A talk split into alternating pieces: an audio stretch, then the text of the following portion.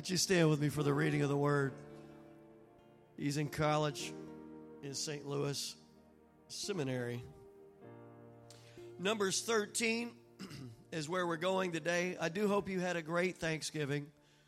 We have a fantastic December and an incredible new year coming a year of restoration and renewal. God's going to be restoring people, renewing them. We're going to welcome them home. God's going to do the rest. It's going to be incredible. Numbers 13, verse 26. Now they departed and came back to Moses and Aaron and all the congregation of the children of Israel in the wilderness of Paran at Kadesh. They brought back word to them and to all the congregation and showed them the fruit of the land. Then they told him and said, We went to the land where you sent us. It truly flows with milk and honey, and this is its fruit. Nevertheless, the people who dwell in the land are strong, the cities are fortified and very large. Moreover, we saw the descendants of Anak there. The Amalekites dwell in the land of the south. The Hittites, the Jebusites, and the Amorites dwell in the mountains, and the Canaanites dwell by the sea and along the banks of the Jordan. Then Caleb quieted the people before Moses and said, Let us go up at once and take possession, for we are well able to overcome it. But the men who had gone up with him said, We are not able to go up against the people, for they are stronger than we. And they gave the children of Israel a bad report of the land which they had spied out, saying, The land through which we have gone as spies is a land that devours its inhabitants and all the people whom we saw in it are men of great stature. There we saw the giants, the descendants of Anak there. They came from the giants. And we were like grasshoppers in our own sight, and so we were in their sight. I'd like to preach a message, and I hope I can explain it. But the name of the message is A Monster is a Monster is a Monster. Say that with me. A monster is a monster is a monster. I want to pray. Father, thank you so much for this reading, for your word, for the scripture, for the message you've laid on my heart. I pray, God, that I could share it and teach it and preach it, Lord, with anointing, with fervency, and that we could hear what the Spirit is saying to the church. And for this, we give you praise in Jesus' name. Everybody say amen. You may be seated. When I was growing up, KTBS TV, Channel 3, in Shreveport, Louisiana, had what they called the 330 movie. It came on right after school. It was always a classic, black and white type film. And during the week of Halloween, they had what they called Monster Week. They showed monster movies, scary movies, horror flicks. Not like the modern day ones, but the old school ones, the old black and white ones. You know, freaks of nature, monsters of all kinds, science experiments going awry. And it was always freaky. You know, it freaked me out. Uh, you know some of these names Frankenstein, Dracula. I don't know why I tried that, but the Wolfman, the creature from the Black Lagoon, the Blob, Swamp Thing, the Giant Ant movie. You know, they were always getting into some radiation, these insects, and Giant Spider movie, Giant Man movie, Giant Woman movie, The Invisible Man. The Fly, Boris Karloff, Bela Lugosi, Vincent Price starred in most of these movies. And each of these monsters was scary in its own way. You remember any of those monsters? They were scary in their own way. I guess if I actually had to face one, I mean, you know, like if they were really real, and I had to face one, it would scare me. But the fear I would fear, uh, feel for one is the same fear I would feel for them all. Because a monster is a monster is a monster. Some are big, some are small, some are ugly, some are uglier, but they all can take you out. And, and, so, what difference does their size or shape or looks make? Because a monster is a monster. It's a is a monster. It's like if you jump off a 50 story building or you jump off a 100 story building. What difference does it make? I mean, you're going to go kersplat when you hit the bottom. And it's the same with these monsters. Now, in our reading, you may be asking, how does this tie into your reading, Donovan? Well, I've got, I'm going there. The origin, the backstory of our reading uh, about this children of Israel spying out the land, it goes like this. When Jacob and his sons moved to Egypt with their families, the Bible says there were about 70 of them. They moved there because of Joseph. And what an amazing story that is. The Lord sent Joseph ahead. When they got to Egypt, they were favored guests of Pharaoh because of Joseph. He literally treated them like royalty. He gave them the best land in all of Egypt, the land of Goshen when, when Jacob and his boys moved to Egypt, we understand they knew how to fight. We saw them in action in the Bible, like in Genesis 34 with the Shechemites and others. And to some extent, they were armed, they had swords, but they were never known as an army. Now, during their time of favor in Egypt, the Israelites quit making swords or buying them from arms dealers, so much so that over time they were practically disarmed. And when a Pharaoh rose up that did not remember Joseph and was not kind to his descendants, the Israelites lost their most favored status and became the most feared in all of the land. They were reduced then by oppression and slavery and any arms they may have had uh, left over were probably confiscated or destroyed. They were a slave group of people, a group of slaves in the middle of Egypt. They were in Egypt for over 400 years and never fought at all. And for at least 100 of those years, they were slaves. Are you with me?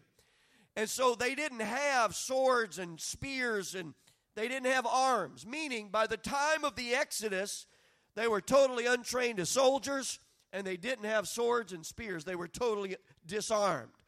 But when they left Egypt under the leadership of Moses, they seemed to have plenty of swords. The story tells us this. And there were over 600,000 men, Israelite men, that left in the Exodus. So that's a whole lot of swords. Where did they get them? They probably got them from the spoils of Egypt. If you'll remember the story, they were told to borrow things from their Egyptian neighbors. They must have borrowed some swords, and, and then not only did they have plenty of swords, they used them. They used them. Uh, as a matter of fact, we have examples of that. We, we see them using swords after they left Egypt, but before they entered the promised land, like in Exodus 17 when they battled the Amalekites. And then in Exodus 32, the Levites were told, Take swords and go out and kill the ones who were worshiping the golden calf. In Numbers 21, the Israelites were attacked by the king of Arad. One writer says it was either because he thought they were invading his land or merely because he saw a chance to plunder a virtually defenseless people. In retaliation, the Bible says the Israelites utterly destroyed all the cities in Arad. Again, in Numbers 21, the Israelites requested permission to pass through the land of the Amorites that was ruled by Sihon. Sihon responded by attacking the Israelites. The Israelites went to battle, won the battle, took possession of all the land of Sihon. The same thing happened with this guy named Og, which we almost named Alexander. Og. He was the king of Bashan. He was a giant. and it depends on the translation of the word. He either had a custom made sleep number bed or a casket. It depends on the translation. But if it was a bed or a casket, it was 13 and a half feet long to accommodate this giant of a man. So, these were real battles, these were real challenges, these were real threats. However, technically, these battles were not part of them taking the promised land. They were battles on their way. Everybody say, on their way to the promised land before they entered the promises God had made to them. Not taking anything away from these battles. I'm certainly not doing that. They were not easy. These enemies were not to be underestimated. But these enemies would pale in comparison to what they would face in Canaan. The Amalekites were vicious. The Ahadites were treacherous. The Sionites were beastly. The Bashanites were bloodthirsty. And Og was a giant's giant. But they were all nothing compared to the intimidation of the enemies that they would face in the actual promised land. We just read the story. They said we were like grasshoppers. There's too many of them. We can't handle them. The Lord had told them when you enter the promised land, you're going to face seven nations stronger and mightier than you. You can see that in Deuteronomy 7. And while they only faced one giant in the wilderness, there were many giants in the promised land. Now, are you with me? I, believe God has put me on an assignment here today for somebody in this house. I want to help somebody today. Somebody needs to understand you think you have entered the fullness of all God has promised you, and you have fought some fights and faced some opponents, some monsters. But the Lord has sent me to tell you really, You've just been skirting around on the outer edges, the peripheral of what God really has for you. And He sent me to tell you don't mistake these fights for the fights of the promised land. God's calling on you. He's got a calling on you, a calling on your life, a destiny, if you will, that's greater than just getting out of Egypt and wandering around the outskirts of all that God's promised you, fighting a few battles here and there. God has sent me to tell you, you've been playing in the shallow end, on the edges of His best, and He's challenging you today to swim out into the deep waters because He's got some greater things for you. He's got a calling on your life, He's got a destiny for you to fulfill. I believe that with all my heart. And don't settle for less than is best. Now, don't get me wrong. The battles that you fought, they've been brutal. The fighting's been fierce. And you could not have been victorious without God's help. But some of you have been settling for life in the little leagues and life in the minor leagues. But God is calling you up to the big leagues, baby. He's asking you, will you dream a little bigger? He's challenging you. Don't stop with just some of his promises. Enter into everything that he's promised you. I'm telling you, the Lord wants to use people in this room in the gifts of the Spirit God wants to use some people in this room as mighty witnesses of God's healing and deliverance. God wants to use some people. He wants to deliver some people in this room from that addiction. He wants to supply some needs in this room today for some people according to His riches and glory. He wants your lost kids to come back and to get saved. Train up a child in the way he should go, and when he is old, he shall not depart from it. God wants you to step into all all of his promises. Can you give him some praise right now? Don't settle for religion. Don't settle for something shallow. Don't settle for the minor leagues. God's got great things on your life and on my life. Amen. It's easy to see that in others, it's hard to see that on yourself. I find as a pastor, as a preacher, I mean, Harry, I, I, I, got a lot of pastor friends. I have a lot of pastor friends that are powerful, anointed, called, and I have no problem seeing them anointed, preaching with the, the anointing of the Holy Ghost upon them, and God doing great things through them. And, and sometimes I can easily see that on them, but I have a hard time seeing that on me. And it's the same with you. You can see God doing great things in other people's lives, but it's hard to see it on yourself. I'm telling you, when you enter into that promised land, to the promises God has for you, you're going to face some obstacles. You're going to face some enemies, but the same God that brought you through the wilderness will take you into the promises. Hallelujah. So let's look at this. A monster is a monster is a monster. The opposition that you face in getting to the promised land is certainly nothing to sneeze at. But when you enter the next level into those promises God's made to you, when you begin to taste the fruit like these spies did of the promises God's made to you, you'll face some of the most intimidating enemies of your life. But here's the deal think with me for a minute. Here's the logic of this. If an enemy is powerful enough to take you when it's little, what difference, Wallace, does it make if it's big?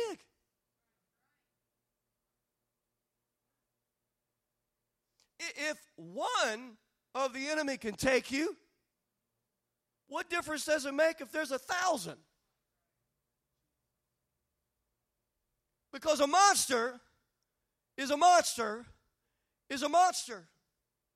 The enemies you faced on your journey so far, could any of those enemies have destroyed you? Let me ask you that. Getting to where you are today, could any of them have wiped you out? Well, of course they could have. But you're still here, right? You made it through, didn't you? You need to be encouraged. The new enemies may be bigger and badder, but they are just as powerless to stop you. Paul said, He who has begun a good work in you will be faithful to complete it. God knows how to finish what He starts. He is the author and the finisher of your faith. He is the Alpha and the Omega. He knows how to get you started and He knows how to take you into every promise that He's made to you. Somebody needs to understand today God is trying to get you to the next level, and you don't need to be intimidated by any devil that comes against you because greater is He that is in you than He that is in the world. Can you you give him some praise right now? Hallelujah. Hallelujah. The Lord took Israel out of Egypt, but he also got them into the promised land. God doesn't just want to get you out of the world, He wants to get you into everything He's promised to you. Even though you're going to face more intense opposition as you enter His promises, the same God who helped you defeat what you could not defeat by yourself on your way to this place will defeat those enemies that are trying to intimidate you of going where God wants to take you. So don't turn around. Don't stop obeying. Don't stop pushing through. Years ago, I was one of those guys that put up signs that said, I buy houses. I told you about some of my real estate days and Here's another one. I put an ad in the Thrifty Nickel. Does anybody know what that is? That was back in the day before Craigslist, before Facebook selling stuff, Randy, before uh, the internet, there was the Thrifty Nickel. Oh my God, love the Thrifty Nickel. I put an ad in the Thrifty Nickel, and it said, I buy houses. I put my phone number. I was just a, a, a wee lad but I had a father who had trained me, and, and, and I had an aunt who was a banker, thank the Lord. I buy houses, I said. And so I got a phone call one day. Check this out. We were just starting our walk with God. We were following after all we knew. We were hoping and praying and believing and stretching and pushing and believing and just getting to get started in our walk with God. And so, put this ad in the Thrifty Nickel. I buy houses, and I got a phone call. We were tithing, we were giving offerings when it hurt, we were struggling, man. And I got this phone call, and this, this lady said, I know you buy houses, but would you take one if somebody gave it to you? And I'm like, Are you kidding me? You know, well, tell, I tried to, you know, w- restrain my, I didn't want to seem too anxious. You know, I'm like, Well, you know, tell me about the situation. You know, I'd like to analyze this. And, and on the inside, I'm like, Wah! You know, like, yeah, we're going to Western Sizzlin, you know, every night this week. Woo! Some of y'all remember that too. They shut it down in Gonzales, one of my favorites, you know. And so, uh, anyhow, would you take one if we gave it to you? Come to find out they owed some back taxes on it. But I ended up getting this house for paying the back taxes about six or seven hundred dollars. And the way I worked it out was I sold it before I bought it, and I sold it to a, a, another investor just to flip it, basically. And I said, I'll sell it to you for X amount of dollars, and we'll close it on the same day in the same place. So I wrote a check for $700, went in the next room, and closed it with this guy and got a, a, a much bigger check and, and walked out of that thing fat and sassy, man, like ready for Western Sizzlin because, because the Lord had blessed us with giving us a house. But here's the deal that was not the end of the story. Jeff, that's not where my blessing ended. That was not the promises God wanted to lead me into, just to flip a little house and get a situation. God had a call on me, Brother Barber. God had a call on me to move to Maryland and to plant a church up there outside of Baltimore.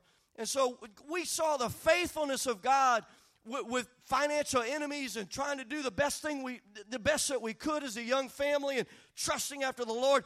But when it came time to enter into that promise of planting a church in Maryland, we got to the day that we were moving and we were fully committed. Had a U-Haul, had our stuff packed in boxes, ready to load up and ready to go. And it didn't have uh, uh, much of my budget raised. There was a lot missing, but we knew we had heard from God. And so we stepped out in faith, Dan, and we were moving. And the day, I'm telling you, the day that we were moving, I got a phone call. The day before, I got a phone call and it said, Donovan, we, we just feel led to do this. The Lord's blessed us. We did this. We got this. And we want to give you this, this offering. And it, it was to the tune of almost $20,000 we want to bless you with this in your endeavor to go plant that church. Listen, we had faced financial enemies in, in, just living our lives and trying to pay our bills and be a real estate agent and all that stuff. That, those were some giants that were intimidating, but we saw the faithfulness of God. But when it came time to go and step into our promises, we faced even bigger opposition. I didn't realize when we got to Maryland, we would end up using the majority of that, that big chunk of money we got just to get into a house because our deal had fallen apart when we got up there. We did have a house up there was working on, and it had fallen, and we needed much of that money just to make the move. But God was faithful. The same God that took care of our needs in Bossier took care of our needs in Baltimore because I serve a God. It doesn't matter. A monster is a monster is a monster. Don't be intimidated. Don't pull back from what God's called you to do. The same God that brought you this far will take you to the next level. Amen. Made it all the way through. God wants somebody here to know you will go to the next level. Years ago, Francis Frangipane coined the phrase new level, new devil. I would like to add to that new level, new devil, same God. Same God. If it's a new devil, no surprise to God. And if God is for me, who can be against me? Big devil, little devil, pretty devil, ugly devil. If God is for me, who can be against me? If, if it's one devil or a million devils, who can be against If God is on my side and God is for me, who can be against me? New level, new devil, same God. Listen, we grow in this. This is a journey, this is a walk. David did not get on the valley uh, in the valley of Elah and face Goliath and then immediately seize the throne. No, he started on the backside of nowhere as a shepherd, shepherding sheep, doing what he was supposed to do, being responsible, learning the word, understanding the covenant, walking in the promises when nobody was watching. He's just out there doing what he does. And, and a bear came to take some of his sheep. What did David do? He rose up in faith. He ran after that bear and ripped it apart with his bare hands. Later, a lion came along. What did David do?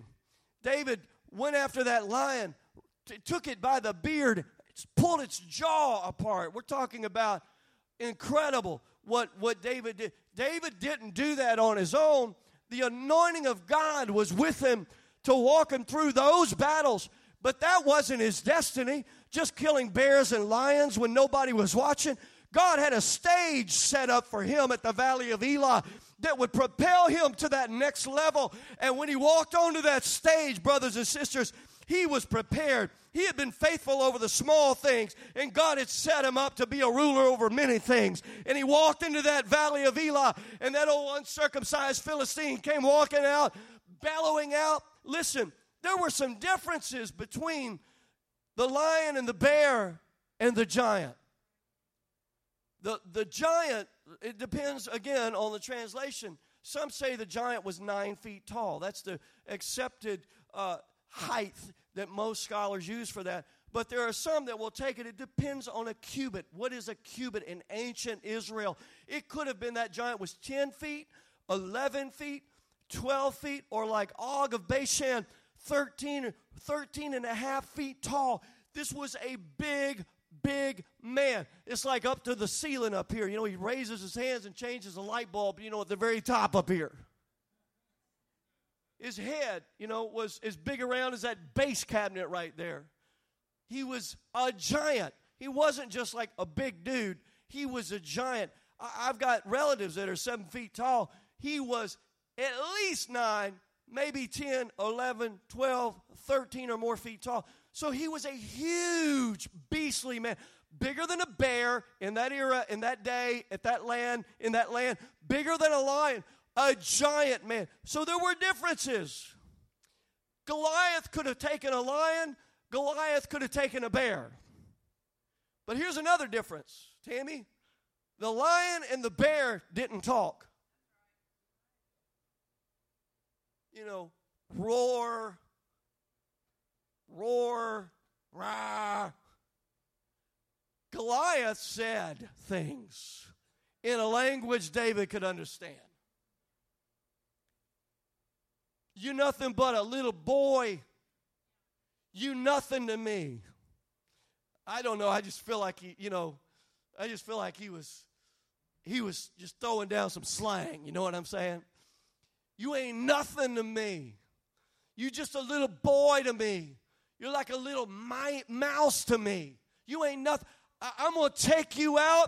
I'm going to rip you to shreds, little boy, and I'm going to feed your body to the fowls of the air. You're going to die today, boy. I'm going to show you God ain't nothing. Just speaking words of intimidation as he stepped into his promises. Those enemies. That enemy was speaking. I'm going to tell you something. Some of you today, you face some enemies, but when you step into your promises, you're going to hear voices. That enemy's going to talk to you. You can't do this. You're not good enough for this. Who are you thinking you are? Who are you kidding? You just playing games. God doesn't care anything about you. He'll try to intimidate you and tell you that you can't have what God's promised you. David talked back to Goliath and said, You hear me. My God is on my side. I'm going to feed your flesh to the fowls of the air. I'm the one in charge around here, baby, because God is with me and He's going to deliver you into my hands. David talked back to Goliath. And sure enough, David faced that enemy down and took his place. The lion and the bear were just as deadly as Goliath. But a monster is a monster, is a monster. Hallelujah. It doesn't matter what you are facing now, just learn from your past. God has prepared you for this moment, for here and now. And you can do all things through Christ who gives you the strength. Greater is He that's in you than He that's in the world. You need to make up your mind I will enter every promise that God has made for me. I will not settle for less, not for the shallow end, not for the little leagues or the minor leagues. I'm going all in. David told Saul, The same God that helped me take a bear and a lion is going to deliver you into my hands. And David didn't stop running towards the giant until he was holding his severed head up in his hands, saying, Look what the Lord has done. Look what the Lord has done. Hallelujah. I'm telling you, the past victories were not because of you, the ones you've experienced, but they were because the Lord was with you. And those past victories have prepared you to be right where you are now. And what you're facing today is different than what you faced in the past. But it's the same God who gave you the victory then, and He's the same God who's going to give you the victory now. A monster is a monster is a monster. Once you've seen one, you've seen them all. But our God is greater than them all. And some of you, I just want to encourage you. Some of you have you've actually stepped up. You've tried to enter into some of the promises God has for you, but you've gotten a glimpse of these new enemies and you've kind of retreated, kind of backed off. You thought, wait a minute. But I want to remind you a monster is a monster is a monster. David didn't retreat, he ran and he didn't stop. You are well able to take every promise that God has made to you. Do not quit. Do not turn around. Do not be intimidated. The same God who gave you victory back there will give you victory today.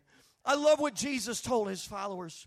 He said in Luke 10 19, Behold, I give you power, authority to tread on snakes, scorpions, anything deadly Nothing shall by any means harm you.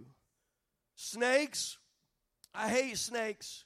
That's why I have a cat, because I live in a swamp with swamp things, monsters. But I have a cat who's a monster to the swamp things. And when the swamp things come out, old Hemingway goes to work and does his thing and brings me the sacrifice. Look, Master, what I have brought to you a serpent Oh, Master, feed me, pet me.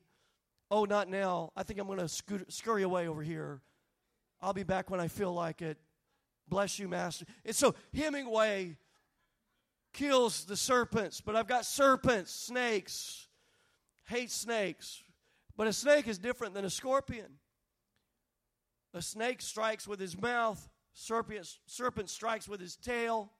I don't know why I did that one.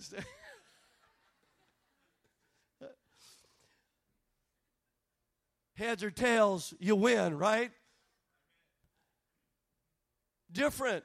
Smash, you stomp on a, a scorpion. You're careful if you stomp on a, a snake. You want to get it just right. Uh, but then he, he not only he doesn't stop there, he says, anything deadly. There's different kinds of the Lord was letting them know, listen, snakes, scorpion, anything, anything comprehensive. Anything, nothing shall by any means harm you. Comprehensive. You're a child of the Most High God. He was telling them, You're going to be filled with my Holy Spirit. The devil's going to do everything he can to keep you from believing that the word can come to pass in your life. But he said, Hear me, hear me. I give you authority to tread on them. It, it, you can walk on them. I want to remind somebody again today the devil is a liar. You can have everything God's called, given to you, promised to you. You can do all things through Christ who gives you the strength. He is your provider, He is your healer, He is your deliverer. Don't be content to just come out of Egypt. Don't be content. Let me say this to having just turned to Jesus, been water baptized, and filled with the Holy Ghost. Don't stop until you get that, but don't stop there. God's got a calling on your life. There is so much more. And there are monsters in that calling that are going to try to intimidate you, but they're just as powerless as the ones you faced to get where you are today. Amen. God is still on the throne. Stand with me right now. Say, a monster is a monster is a monster.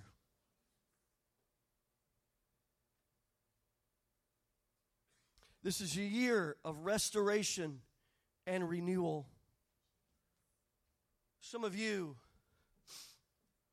you know that God's called you to more than what you're experiencing now. And you've even stepped up a little bit, but you've been face down with giants and serpents and scorpions and monsters you've never experienced before. And they've intimidated you. They were new. You didn't expect that. Where did this come from? And you've backed off a little bit. You've questioned yourself. You've rethought it. Just like the children of Israel. We're like grasshoppers. We can't do it. We can't do it. Listen, you were untrained. You were unarmed and the Lord brought you out, got you some swords, gave you an anointing, and you took down the Amalekites. You took down that kingdom of Sihon. You, you, could, you took down Og of Bashan. You took them down. You couldn't do it then. You can't do it now, but you can if I'm with you. You're going to face. He didn't even mention the giants. The giants didn't matter, Bridget. The, the giants didn't matter. They didn't matter. Didn't even mention them. But they had already faced Og. They could face all these as well. Same God. I'm giving you the land. You just march in there and take it. I'll do it in unorthodox ways. I'll have you marching around the walls of Jericho. I'll have the sun stand still. I'm going to do amazing things. I don't have to explain it all to you. You just march and take the promises that I've promised to you. You can do it. See, a monster is a monster is a monster. There's no difference. Same God. Same God. Doesn't matter what you're facing in the opposition. Can you close your eyes with me right now? Father, I know what you put on my heart. I know there's a challenge in the spirit going out right now. It's beyond the words that I'm speaking. It's a spiritual word. It's an impacting word, Lord. It's touching, it's driving home deep into somebody's spirit today. That there are promises that you've made to them, and they face opposition, but greater is He that is in them. They're being reminded of that today. God, you are able to do exceeding abundantly above all that we can ask or think according to the power that works in us. God, there's a calling, there's a destiny, there are gifts there's a new walk. There's a deep end of the pool. There's a major league you're calling somebody into right now. You're like the manager making a phone call. It's time for you to step it up, son. It's t- time for you to step it up, daughter. I've got some things for you to do. Plug in, get connected, unite with this house. I've got a vision for your life. I've got a calling for your life. I want to bring some restoration and renewal. I want to welcome more and more and more and more people home. You need to roll up your sleeves. I've got something greater for you. A monster is a monster is a monster. I can take care of you. Hallelujah. Hallelujah.